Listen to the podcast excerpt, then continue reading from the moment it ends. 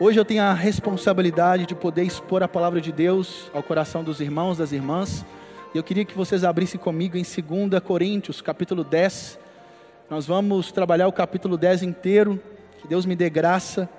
Do capítulo 1 ao capítulo 9, vamos dizer que Paulo ele está mais manso. E Paulo ele está vendo que muitas pessoas ali receberam a sua exortação e começaram a, a mudar as suas atitudes. E só que no meio talvez dessa escrita, chega no capítulo 10, do capítulo 10 até o 13, que é os últimos capítulos, Paulo ele é mais enérgico nessas cartas e tem um propósito para isso. Paulo, então, ele escuta relatos naquela igreja que esses ele chama eles de superapóstolos, de, né, que esses homens, alguns homens, alguns um grupo, não grande da igreja, mas um grupo pequeno, que ainda continu, continuava em rebelião, continuava ainda em, em rejeição aos ensinos de Paulo, essas pessoas começaram a trazer, é, a inflamar o coração daqueles irmãos contra o ministério de Paulo. E também trazendo alguns falsos ensinos, né? E aí, olha o que, que Paulo então escreve nesse capítulo 10, e olha os primeiros versículos, ele vai dizer assim: Agora eu, Paulo, apelo a vocês com mansidão e a bondade de Cristo, mesmo ciente de que vocês me consideram fraco, pessoalmente, e duro apenas à distância. Quando lhes escrevo, pois bem, Suplico-lhes que, quando eu for visitá-los, não precise ser duro com aqueles que pensam que agimos segundo motivações humanas. Só até aqui. Paulo agora está escrevendo, e nesse trecho da carta, Paulo agora começa a dizer para esses irmãos, ele está escrevendo para toda a igreja, e começou a ter um burburinho naquela igreja sobre um problema. E qual é o problema? E é o, é o problema que ele relata nos dois primeiros versículos. Olha, vocês estão aí dizendo entre vocês que nas minhas cartas eu sou duro, nas minhas cartas eu sou enérgico, mas quando eu estou pessoalmente eu sou fraco. Então é como se eu tivesse duas caras, é como se eu fosse uma pessoa nas cartas e eu fosse outra pessoa pessoalmente. É como se eu não tivesse agindo de uma maneira cristã, de integridade, sendo a mesma pessoa em todos os ambientes. Vocês estão dizendo que a maneira como eu estou pastoreando vocês, liderando essa igreja através das cartas, já que ele estava plantando igreja em outros lugares, vocês estão aí dizendo que eu sou fraco. Mas espera aí, não é bem assim. E essas palavras de Paulo, irmãos, aquilo que aqueles homens estavam difamando na igreja, trazendo é, para aqueles membros, tentando diminuir a autoridade de Paulo na liderança daquela igreja, poderia ser verdade. Quantas vezes nós agimos assim? Quantas vezes nós nos posicionamos, talvez no WhatsApp, nós escrevemos de uma maneira para as pessoas, na, no, no, celular ali, na rede social, a gente parece ser um leão, a gente enfrenta tudo, a gente comenta, a gente fala tantas coisas, a gente posta tantas coisas, como se nós fôssemos homens e mulheres, tipo, cheios de argumentos, cheios de ideias, olha o que eu tenho para falar ainda mais no mundo polarizado que nós estamos vivendo, da política, onde um fala que quem é de esquerda não pode ser cristão, e o outro fala que quem é de direita não pode ser cristão, e a gente vê uma guerra e pessoas ali se posicionando como se isso fosse sendo duro. Mas muitas vezes, quando você está de frente daquela mesma pessoa e você conversa com ela, ela parece ser um gatinho e não mais um leão. E é isso que eles estavam dizendo naquela igreja. É assim que Paulo é. Mas isso, na verdade, era uma calúnia que eles estavam se levantando para que aqueles homens e mulheres não dessem mais ouvidos à autoridade de Paulo. Eles estavam ali buscando trazer disseminando informações tão errôneas e levantando calúnia. E aí, olha como que Paulo, no capítulo 11, eu, eu, na semana que vem, ou nas próximas semanas, o nosso pastor Pipe vai estar pregando esse texto, mas eu tive, né, usei esse texto para explicar um pouco aqui algumas coisas. Olha como Paulo considera aqueles homens que estavam levantando essas informações, essas calúnias. No entanto, ele dizendo para a igreja de Corinto: No entanto, temo, a igreja de Corinto, temo que sua devoção pura e completa a Cristo seja corrompida de algum modo, como Eva foi enganada pela astúcia da serpente. Vocês aceitam de boa vontade o que qualquer um lhes diz, mesmo que anunciem um Jesus diferente daquele que lhes anunciamos, ou um espírito diferente daquele que vocês receberam, ou o evangelho, boas novas, diferente daquelas em que vocês creram. Contudo, não me considero em nada inferior aos tais superapóstolos que ensinam essas coisas. Então a gente vê um problema aqui. Existe alguns homens naquela igreja que estavam ali entre aqueles irmãos, que eles estavam fazendo o quê? Trazendo engano. E Paulo compara a igreja de Corinto com a Eva. Por quê? Porque a serpente, Satanás aqui, o que, que ele fez? Pela astúcia, ele enganou Eva. E Paulo agora está chamando a igreja de Corinto: olha, tome cuidado, eu temo que a sua devoção pura e completa a Cristo seja corrompida. É um pastor, irmãos, é alguém que começou do zero uma igreja, é alguém que pregou o evangelho para aquelas pessoas, é o lugar onde Paulo ficou mais tempo, um ano e meio, dedicando tempo, ensinando a palavra, pregando o evangelho, fazendo discípulos. E agora imagine um pastor que gastou a sua vida, passou por tantos, tantas lutas, e agora ele vê um grupo pequeno de pessoas tentando difamar o seu ministério, e ele está dizendo: Olha, eu temo que essa igreja se corrompa por esses ensinos, e que ensinos são esses? E ele vai dizer: vocês estão aceitando de boa vontade o que qualquer um lhe diz, o que qualquer pessoa chega no meio de vocês, fala que é missionário do Senhor e te diz uma palavra e você aceita aquilo. E essas pessoas estão anunciando um outro Jesus. Essas pessoas estão anunciando um outro evangelho, uma outra doutrina. E eles estão ministrando para vocês um outro tipo de espírito, que não é o Espírito Santo. Essas pessoas estão ensinando vocês coisas que estão deturpando, está corrompendo o coração de vocês. Cuidado com isso. E aí no próximo texto, ele vai dizer assim, mais uma vez sobre esse povo. Afinal, vocês se consideram sábios, igreja de Corinto, mas suportam de boa vontade os insensatos aceitam que outros os escravizem, devorem seus bens, se aproveitem de vocês, os menosprezem e lhes batam no rosto. Então agora a gente vê um pastor, um líder da igreja local, ele agora tendo, ouvindo os relatos de homens ali infiltrando naquela igreja e se denominando apóstolos, missionários do Senhor. Essas pessoas, eles eram judeus e eles chegaram ali e começaram a trazer tudo ao contrário ao que Paulo estava ensinando para eles. E isso, irmãos, isso é algo que destrói, pode destruir uma igreja.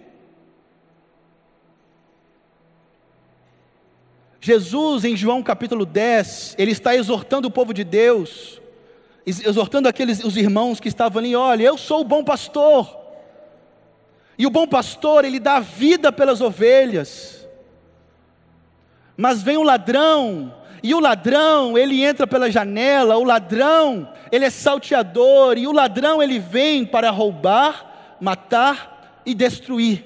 E quem é o ladrão aqui? Não é o diabo.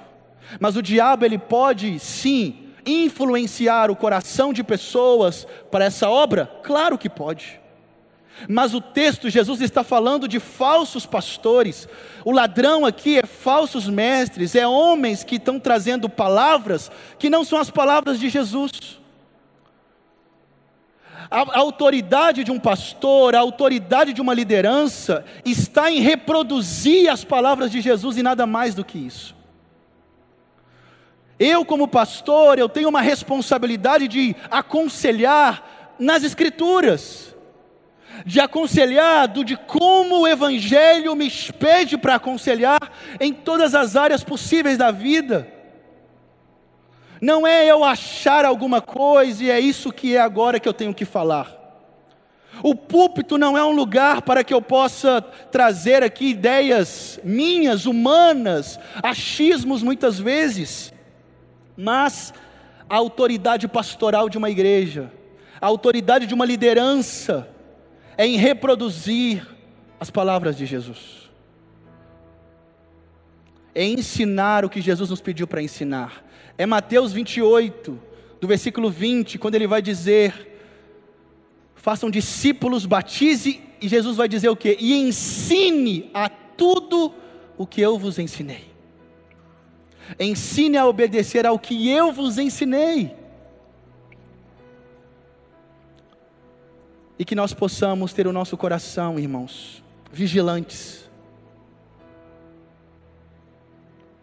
que nós possamos, e também, se você está caminhando nessa igreja e está conhecendo ela aos poucos, e seja aqui ou em qualquer lugar, você precisa caminhar em igreja, que a liderança dessa igreja precisa temer a Deus, é uma igreja que busca reproduzir a vida de Jesus, porque o papel de uma igreja é fazer com que cada pessoa dessa igreja se pareça com Ele. Não é fazer meus discípulos, mas fazer discípulos de Jesus. É fazer com que homens e mulheres possam ser homens e mulheres aprovados por Ele, que ande da maneira dele. E se essa igreja está falhando nesse propósito, ela precisa rever os seus conceitos. Irmãos e irmãs, Paulo então vai responder no versículo 3, 4 e 5 o problema dos dois primeiros versículos. Olha a resposta de Paulo para o que estava acontecendo naquela igreja. Ele vai dizer no versículo 3: Embora sejamos humanos, não lutamos conforme os padrões humanos. Usamos as armas poderosas de Deus e não as armas do mundo para derrubar as fortalezas do raciocínio humano e acabar com os falsos argumentos. Destruímos todas as opiniões arrogantes que impedem as pessoas de conhecer a Deus. Levamos cativo todo pensamento rebelde e o ensinamos a obedecer a Cristo Jesus. Paulo agora responde o problema dizendo o seguinte: porque aqueles homens estavam alegando que Paulo estava agindo de forma carnal e carne aqui é a mesma coisa, é, é carne aqui não é simplesmente é, é, a carne em si do corpo, mas é a natureza caída. Nossa, carne aqui representa é, o amor, a, a nosso, o nosso coração, muitas vezes, cheio de, de pecados, a natureza que sempre se inclina para fazer aquilo que o nosso coração anseia e não a partir do coração de Deus.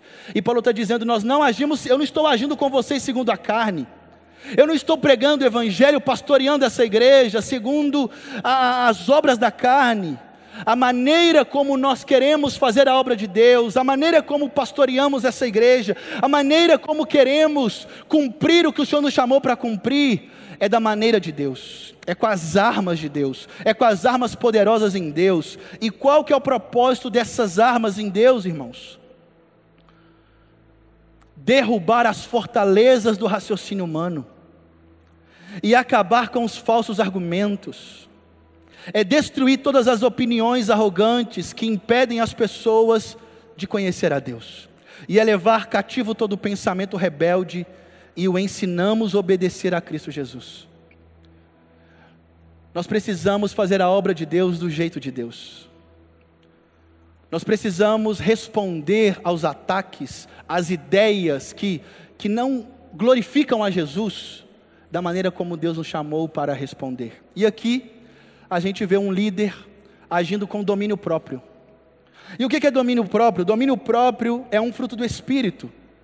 E o domínio próprio é a reação. É quando nós reagimos a algo que chega até nós como uma privação, como algo que nós não esperávamos.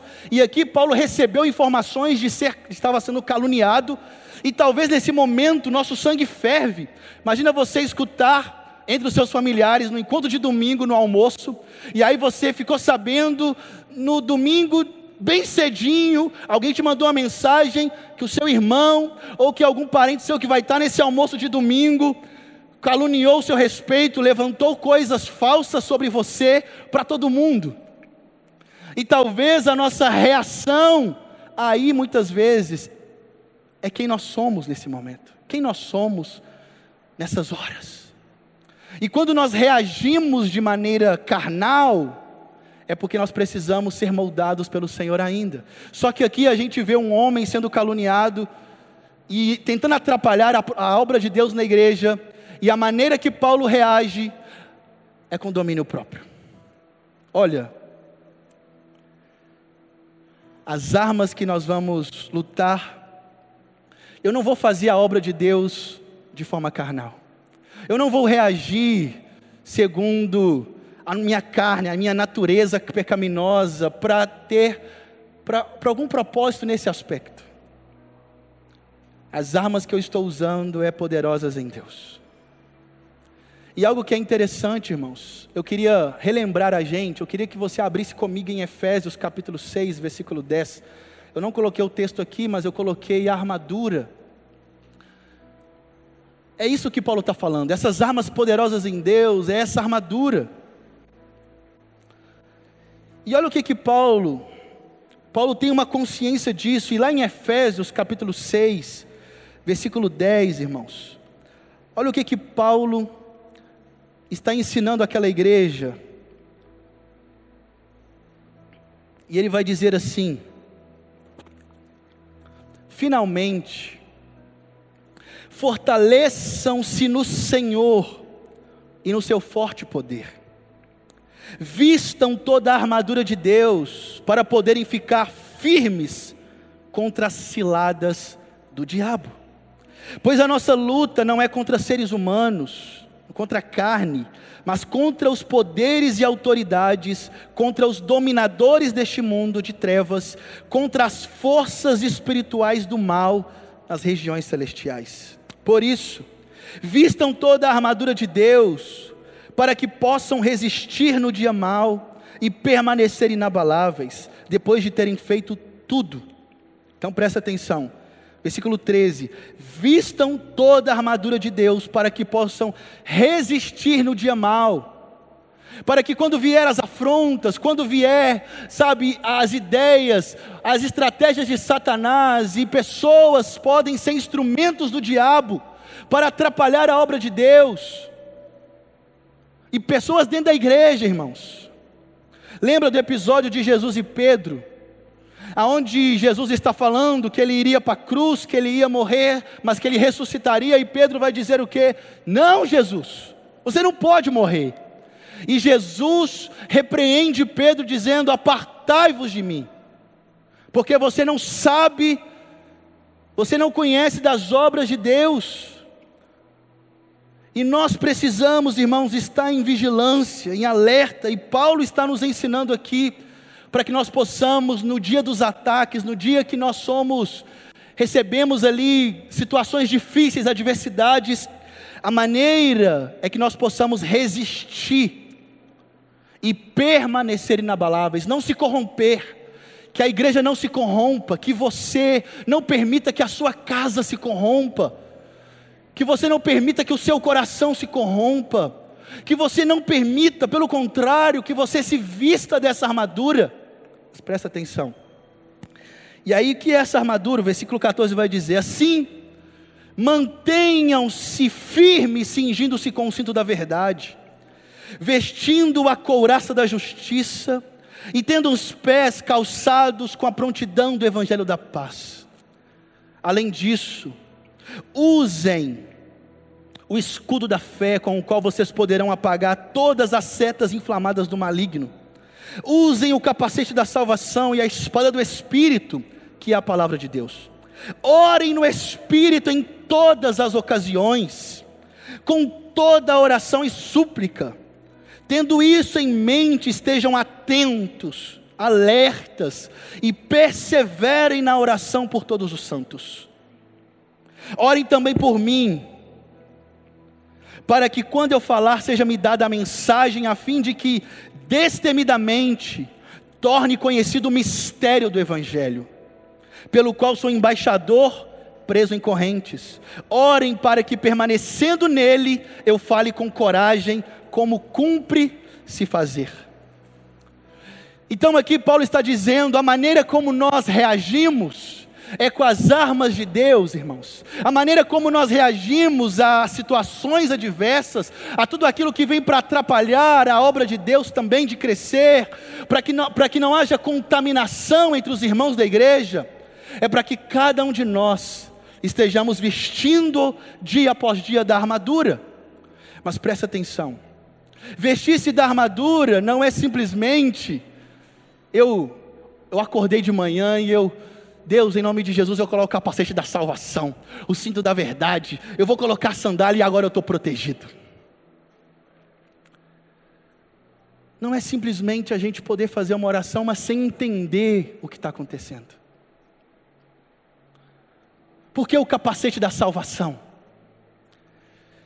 Porque nós precisamos, irmão, se posicionar na sociedade, em cada lugar, ou até dentro da igreja, com a mentalidade que nós fomos salvos por Cristo Jesus.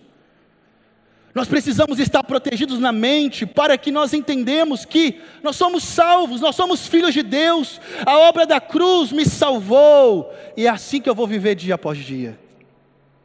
As sandálias da preparação do Evangelho da Paz é entender que o Evangelho, a boa notícia, essa mensagem mudou a minha história. Ela me encontrou quando eu estava perdido, quando eu estava morto. E agora eu quero andar em paz. E que paz é essa, irmãos? Paz com Deus. Por quê? Porque em Colossenses 1, 21 vai dizer que nós éramos inimigos de Deus. Mas agora, por meio do Evangelho, nós estamos em paz com Deus. Nós não somos mais inimigos. E nós precisamos andar dia após dia no Evangelho da paz. Felizes os pacificadores, porque eles herdarão a terra. E que nós possamos a cada dia viver com, nesse entendimento, mas também com o cinto da verdade e Jesus ele vai dizer: Eu sou o caminho, a verdade e a vida. Jesus é a verdade, esse cinto é o próprio Jesus também, para que nós possamos estar seguros nessa verdade, que é as palavras de Jesus. É conhecendo essa verdade, é nessa verdade que nós somos transformados dia após dia. E também algo que é maravilhoso que é a couraça da justiça. E a couraça da justiça é entendermos que nós fomos justificados. Nós somos achados justos, não porque nós somos justos por nós mesmos, pelos nossos méritos, mas a couraça da justiça é o próprio Cristo, nos fazendo ser justos diante de Deus. Deus agora olha para mim e para você, e, no, e nós vamos vivendo dia após dia nessa justiça.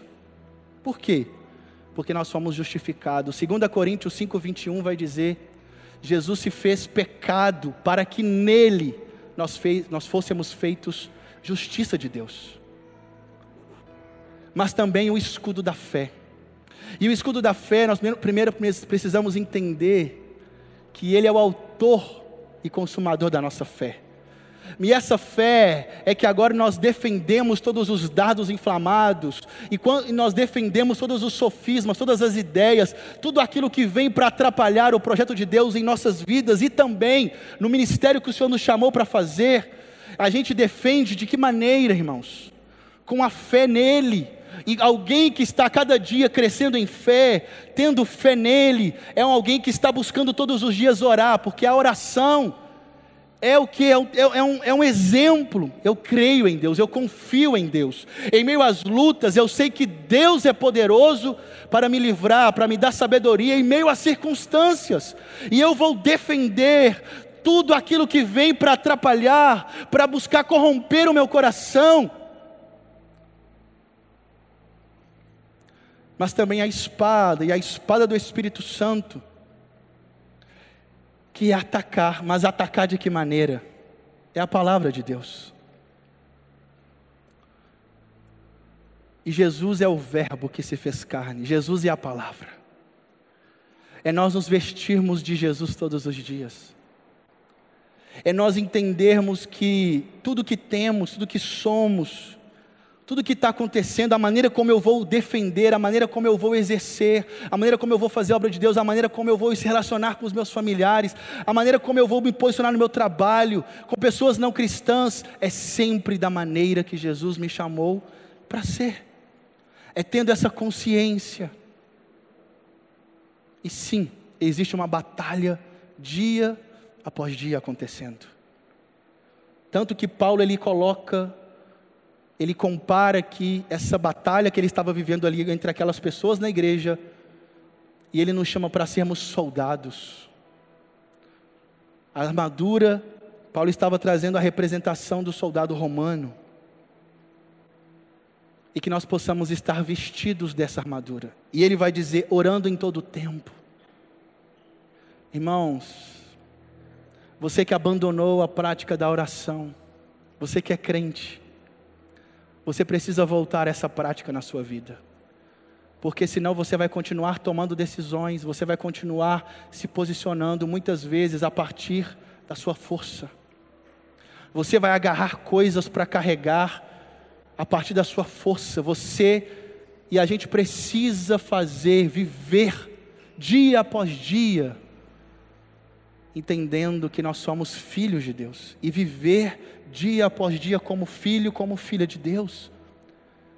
E a maneira que nós reagimos às lutas, às situações, Jesus vai dizer: Não peço que os tires do mundo, mas os livres do mal. Na oração do Pai Nosso, não nos deixes cair em tentação, e livra-nos do mal, existe um mal. E a maneira é nós orarmos, a maneira é nós estarmos conhecendo mais a palavra de Deus, a maneira é a gente poder estar todos os dias colocando a nossa mente cativa ao conhecimento de Cristo Jesus, querer a cada dia viver para Ele, conhecer as Suas leis, conhecer quem Ele é. Porque é a maneira mais saudável de viver, porque nós fomos chamados, nós fomos salvos para sermos transformados, para ser a imagem dEle. E o texto, e aí eu coloquei uma frase do N.T. White, Pip tem me inspirado, me ajudado aí, a, me influenciado um pouquinho com ele, né? E a frase que o Wright coloca aí, as armas espirituais, ele vai dizer, as armas espirituais é o que você precisa para lutar contra todas as ideias, argumentos, filosofias e cosmovisões que se colocam contra o conhecimento do Deus verdadeiro. Estamos numa guerra sim espiritual. E nós precisamos agir da maneira como Deus nos chamou para agir e não de acordo com as nossas ideias humanas, com as nossas propostas, com as nossas estratégias. Não, eu acho que isso aqui é legal. A gente precisa voltar o nosso coração ao que Deus quer. Jesus é o Senhor da igreja, Ele é o cabeça da igreja. E é Ele que conduz e tem, e tem que ser da maneira dEle. E Paulo continua, e ele vai dizer no próximo texto: e depois que vocês se tornarem inteiramente obedientes, estaremos prontos para punir todos os que insistirem em desobedecer. Paulo, como autoridade daquela igreja, ele está dizendo o seguinte: olha, nós vamos continuar ensinando toda a igreja a verdade do Evangelho. Nós vamos continuar trabalhando do jeito de Deus. Nós vamos continuar sendo igreja, buscando fazer da maneira como Jesus nos chamou, com seus princípios. O púlpito da igreja, os GRs, todo o movimento que a igreja está fazendo, aconselhamentos, todas as estratégias nossas, precisa ser sempre a partir do ensino, das ideias de Jesus. Mas, a gente está ensinando e continuar pessoas desobedecendo, as pessoas continuam desobedecendo, desobedecendo, nós vamos punir essas pessoas, nós vamos buscar disciplinar essas pessoas que não estão querendo se curvar aos ensinos de Jesus. E ele continua dizendo: vocês se preocupam com apenas com o que é aparente. Porque, irmãos, alguns dizem que Paulo era baixinho, careca, só que eu não sou tão baixinho, não. Paulo não tinha uma boa aparência. No capítulo 11, ele vai dizer que ele, ele fala: Eu não, eu não sou um, um bom orador como esses falsos mestres são. Tipo, ele também está colocando que ele não era um bom orador, mas ele era cheio do Espírito Santo. Ele estava querendo fazer do jeito de Deus. Paulo talvez seja o homem mais parecido com Jesus, aquele que mais pregou em tantos lugares. E ele estava fazendo do jeito de Deus. E aqueles homens muitas vezes, a igreja muitas vezes estava sendo influenciada por boa aparência. Não aquela pessoa fala bem, Nó, talvez seja verdade.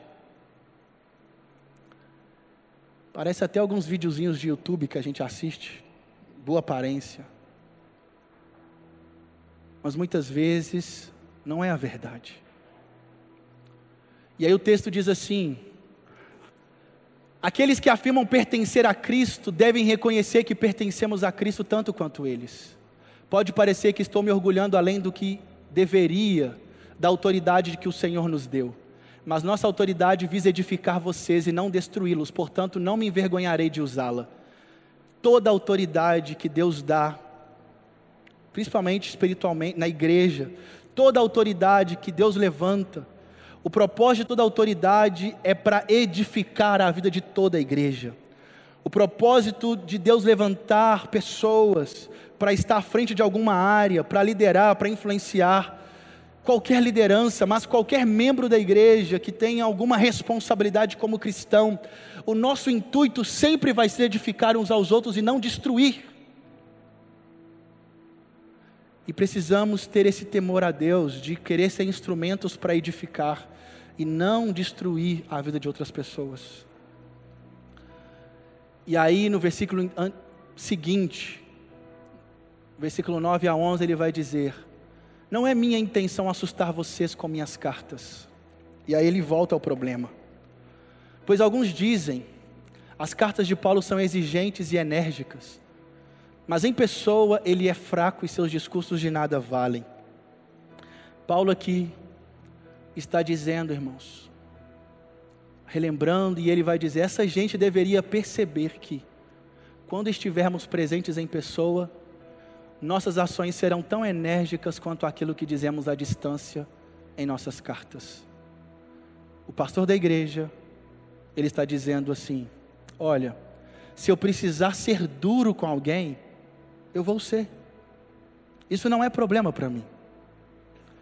Mas eu sempre vou querer ser manso, eu sempre vou querer ser longânimo, eu sempre vou querer agir de maneira calma no sentido de ensinar vocês, de conversar com vocês. Mas se eu ver que tem pessoas que estão ouvindo, que a gente está chamando para conversar, e mesmo assim essas pessoas continuam, se precisar, quando eu for presencial aí com vocês, eu vou ser enérgico, eu vou ser duro, se é isso que vocês estão querendo.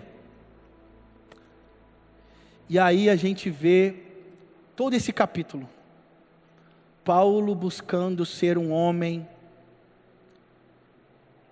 o tempo inteiro para trazer aquela igreja para um único propósito: que toda a igreja de Corinto não se corrompa, mas se pareça com Jesus. Que cada membro dessa igreja possa levar a sua mente cativa ao conhecimento de Cristo Jesus. As marcas de uma igreja saudável é sim ter a pregação da palavra de Deus é a gente buscar sempre, sabe, valorizar os sacramentos, o batismo, a ceia do Senhor. é a gente se importar com um discipulado, de cuidarmos uns dos outros, da gente querer olhar para o lado, queria que você olhasse para o lado, olha para olha olha a igreja, olha para as pessoas aí, alguns talvez que você conhece. Olha aí para alguém que você conhece aqui da igreja e fala, Ei, irmão, olha aí, olha aí. Cumprimenta aí alguém que você conhece da igreja. Fala, ô irmão. Ei, Marquinhos. Ei, Larissa. Meu irmão. A gente precisa, irmãos, cuidar uns dos outros. Paulo está se importando para que haja naquela igreja princípios que não são negociados. Que a gente queira ser igreja, não apenas no aspecto de vir para a igreja, sentar no banco e ir embora para minha casa e eu não quero saber das pessoas daquele lugar. Que você se interesse, e vou dizer, muita gente Tem muita gente saudável, crente. Quantas vezes eu vou nos lugares assim, em algumas casas, e falo, gente, é crente, é bom demais. Mas também nós vamos lidar com pessoas difíceis dentro da igreja. E Paulo estava lidando com pessoas difíceis. E nós precisamos aprender a lidar, e domínio próprio é ter essa graça para a gente poder se relacionar com pessoas difíceis e agir como Cristo na vida delas. Que nós possamos buscar se importar mais uns com os outros e muitas vezes a gente, a pandemia, ela está trazendo ao coração de muitos de nós, ela está só jogando para fora o que muitos de nós somos. Às vezes nós, nós temos desculpas, porque a gente não se relaciona, mas a gente também não busca, a gente não é intencional em nem ligar para alguém, em a gente poder continuar se relacionando de alguma maneira. Hoje a gente tem esses meios. Que aqui na Igreja Ponte a gente possa valorizar, se importar uns com os outros. E se importar é se importar também com pessoas difíceis.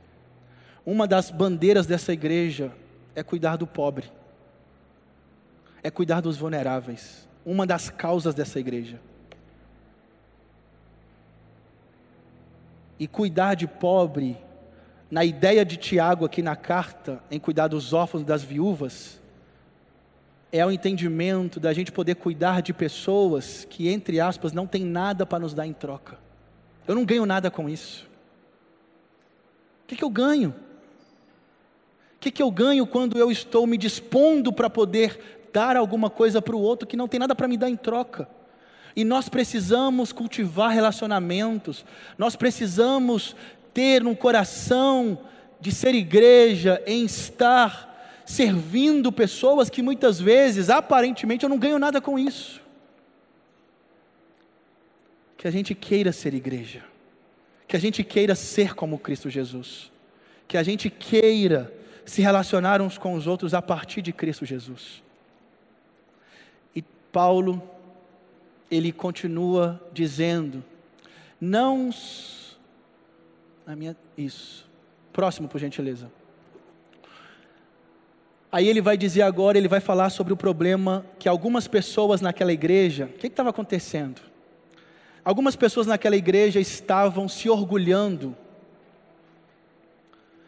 Aqueles homens que estavam agora se levantando naquela igreja, trazendo, disseminando ideias erradas, quem que levantou eles como apóstolos, como líderes naquela igreja? Eles mesmos. Eles, o que, que eles fizeram, irmãos? Ele falou, é como se alguém chega na igreja aqui na ponte, e a pessoa diz assim para o grupinho de ele começa a conversar uns com os outros, e ele começa a dizer assim: Eu sou apóstolo nessa igreja, essa igreja me. Eu sou líder nessa igreja, E essa pessoa monta um grupo, ele começa agora a influenciar esse grupo e ele começa a trazer ideias. Olha, aquela pessoa, o Mário, sabe o Mário, que canta aqui no louvor da igreja? Ih, irmão, que cara é muito difícil. Que cara ele canta, mas quando ele desce daquele púlpito, é um mau caráter.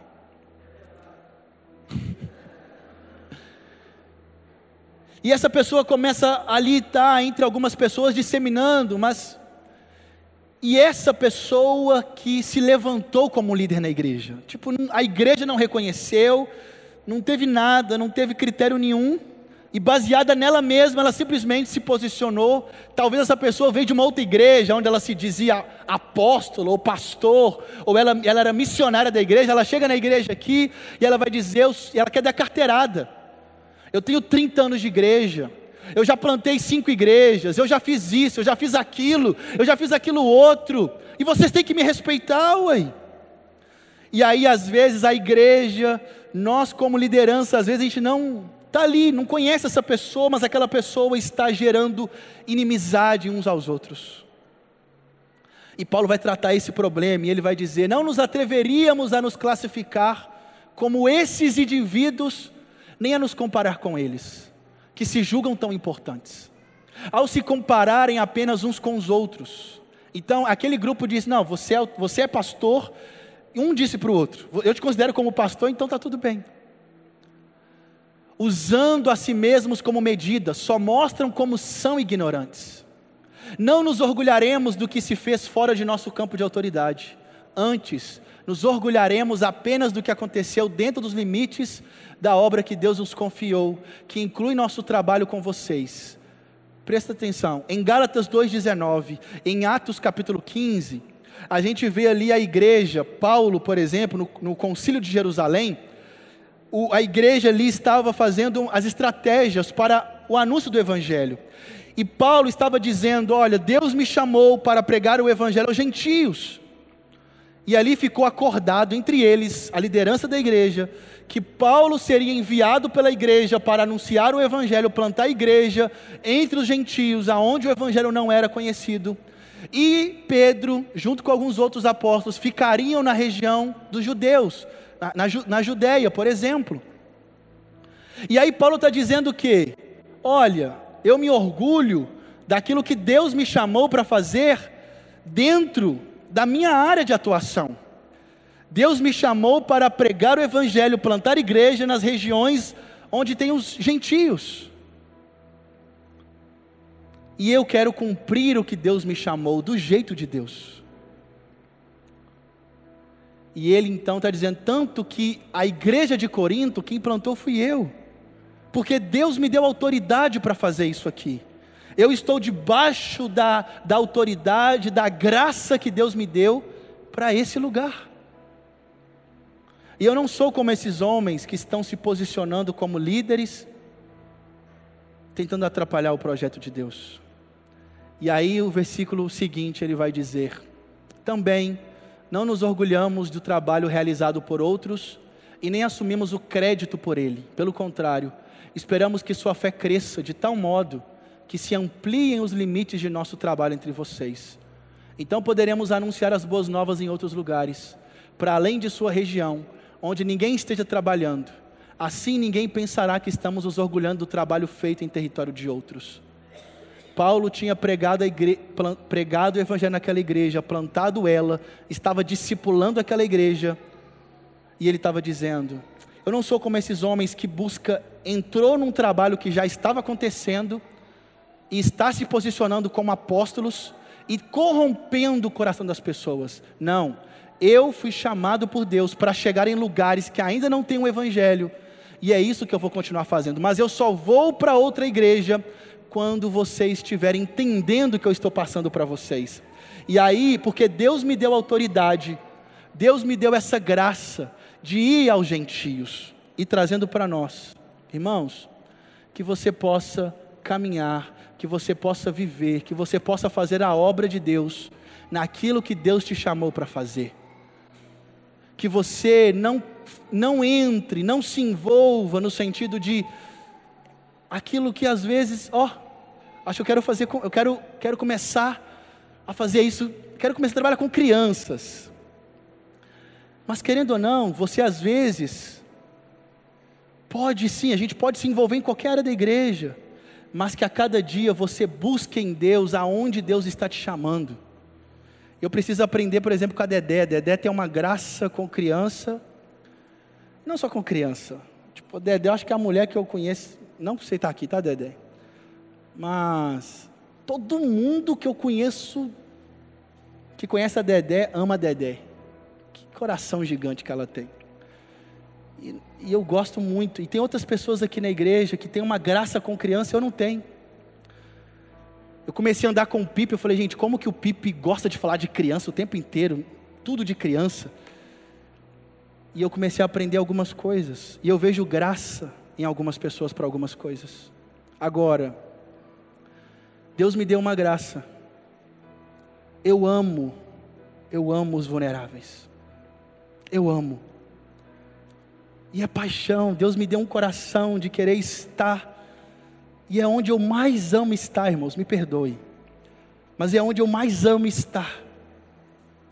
Ontem nós estávamos na favela da Vila Paquetá, sentado numa mesa bonitona na marcenaria, dentro da favela, e pensando estratégias do Evangelho chegar na Vila Paquetá, pensando maneiras de fazer um diagnóstico na região, ampliar projetos sociais, mas principalmente aquelas famílias conhecerem Jesus. O meu desejo é que chegue igrejas saudáveis nas periferias do Brasil.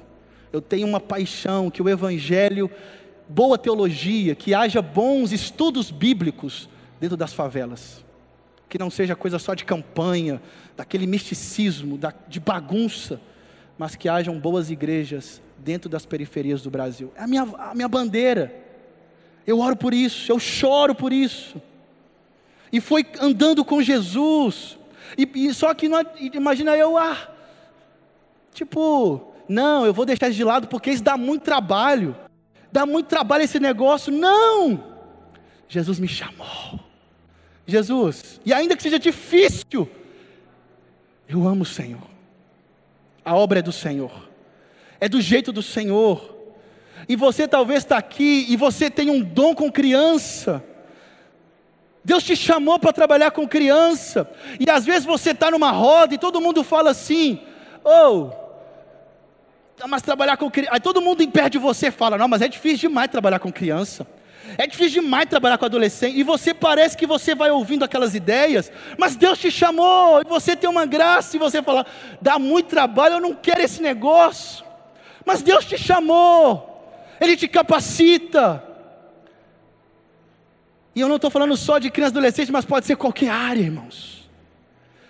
Mas que o Evangelho continue a ser pregado, que o reino de Deus avance através da sua vida, e que você se coloque nesse lugar, Deus, eu não vou olhar para trás, porque é o Senhor que me chamou e o Senhor vai me sustentar.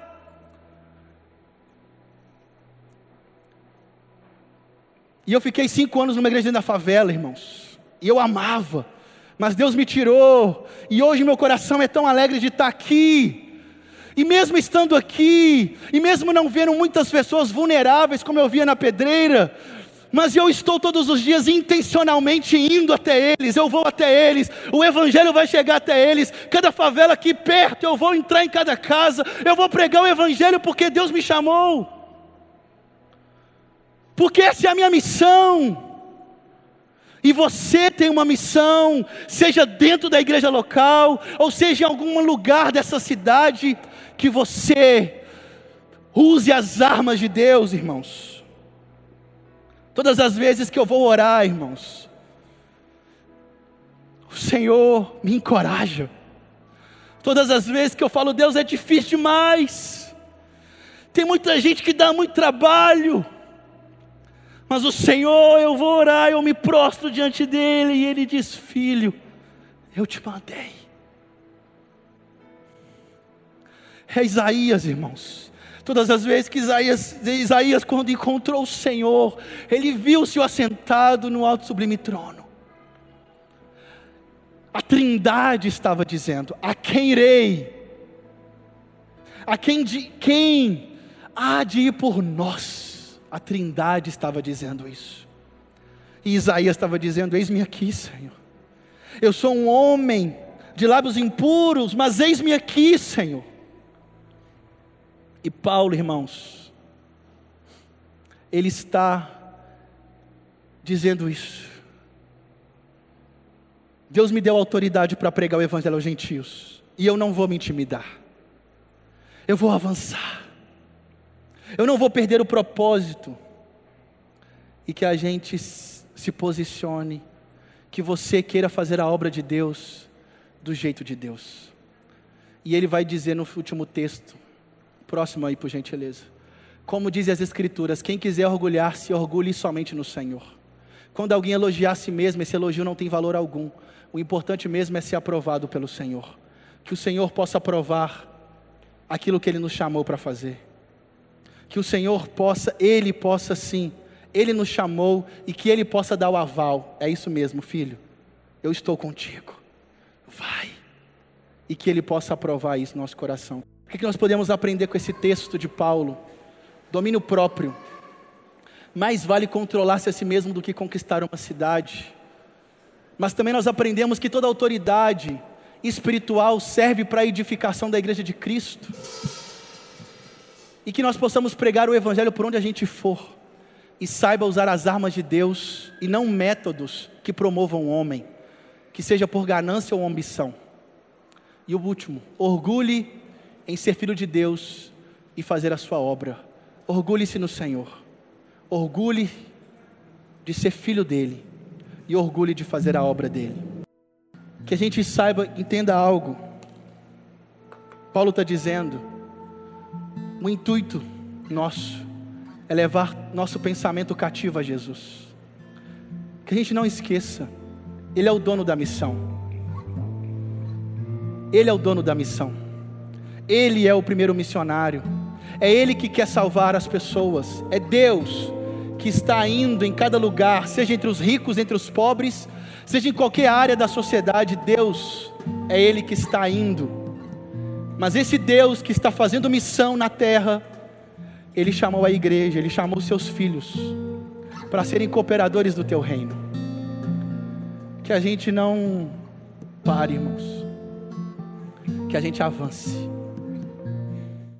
Senhor, nós estamos aqui como igreja nessa manhã. E nós ceiamos porque nós entendemos quem nos comprou. Nós entendemos que nós somos salvos, libertos por Ti, Jesus. Nos ensine a todos os dias a ter uma vida que olhe para o Senhor, que a nossa mente seja renovada pela Tua palavra, que nós possamos defender todos os dardos inflamados do inimigo, Senhor, e que nós possamos ser homens e mulheres que se posicionam com a armadura de Deus, do jeito de Deus, orando em todo tempo, servindo uns aos outros, que nós possamos ser igreja, edificando uns aos outros, mas que também possamos ir para o mundo aí pregar o Evangelho com a autoridade que o Senhor nos chamou para pregar o Evangelho. Que a nossa igreja tenha um objetivo a cada novo dia: aprender e ser discípulos de Cristo, ser discípulos do Senhor buscar todos os dias ser a tua imagem, a tua semelhança, Jesus. Te agradecemos em nome do Pai, do Filho e do Espírito Santo.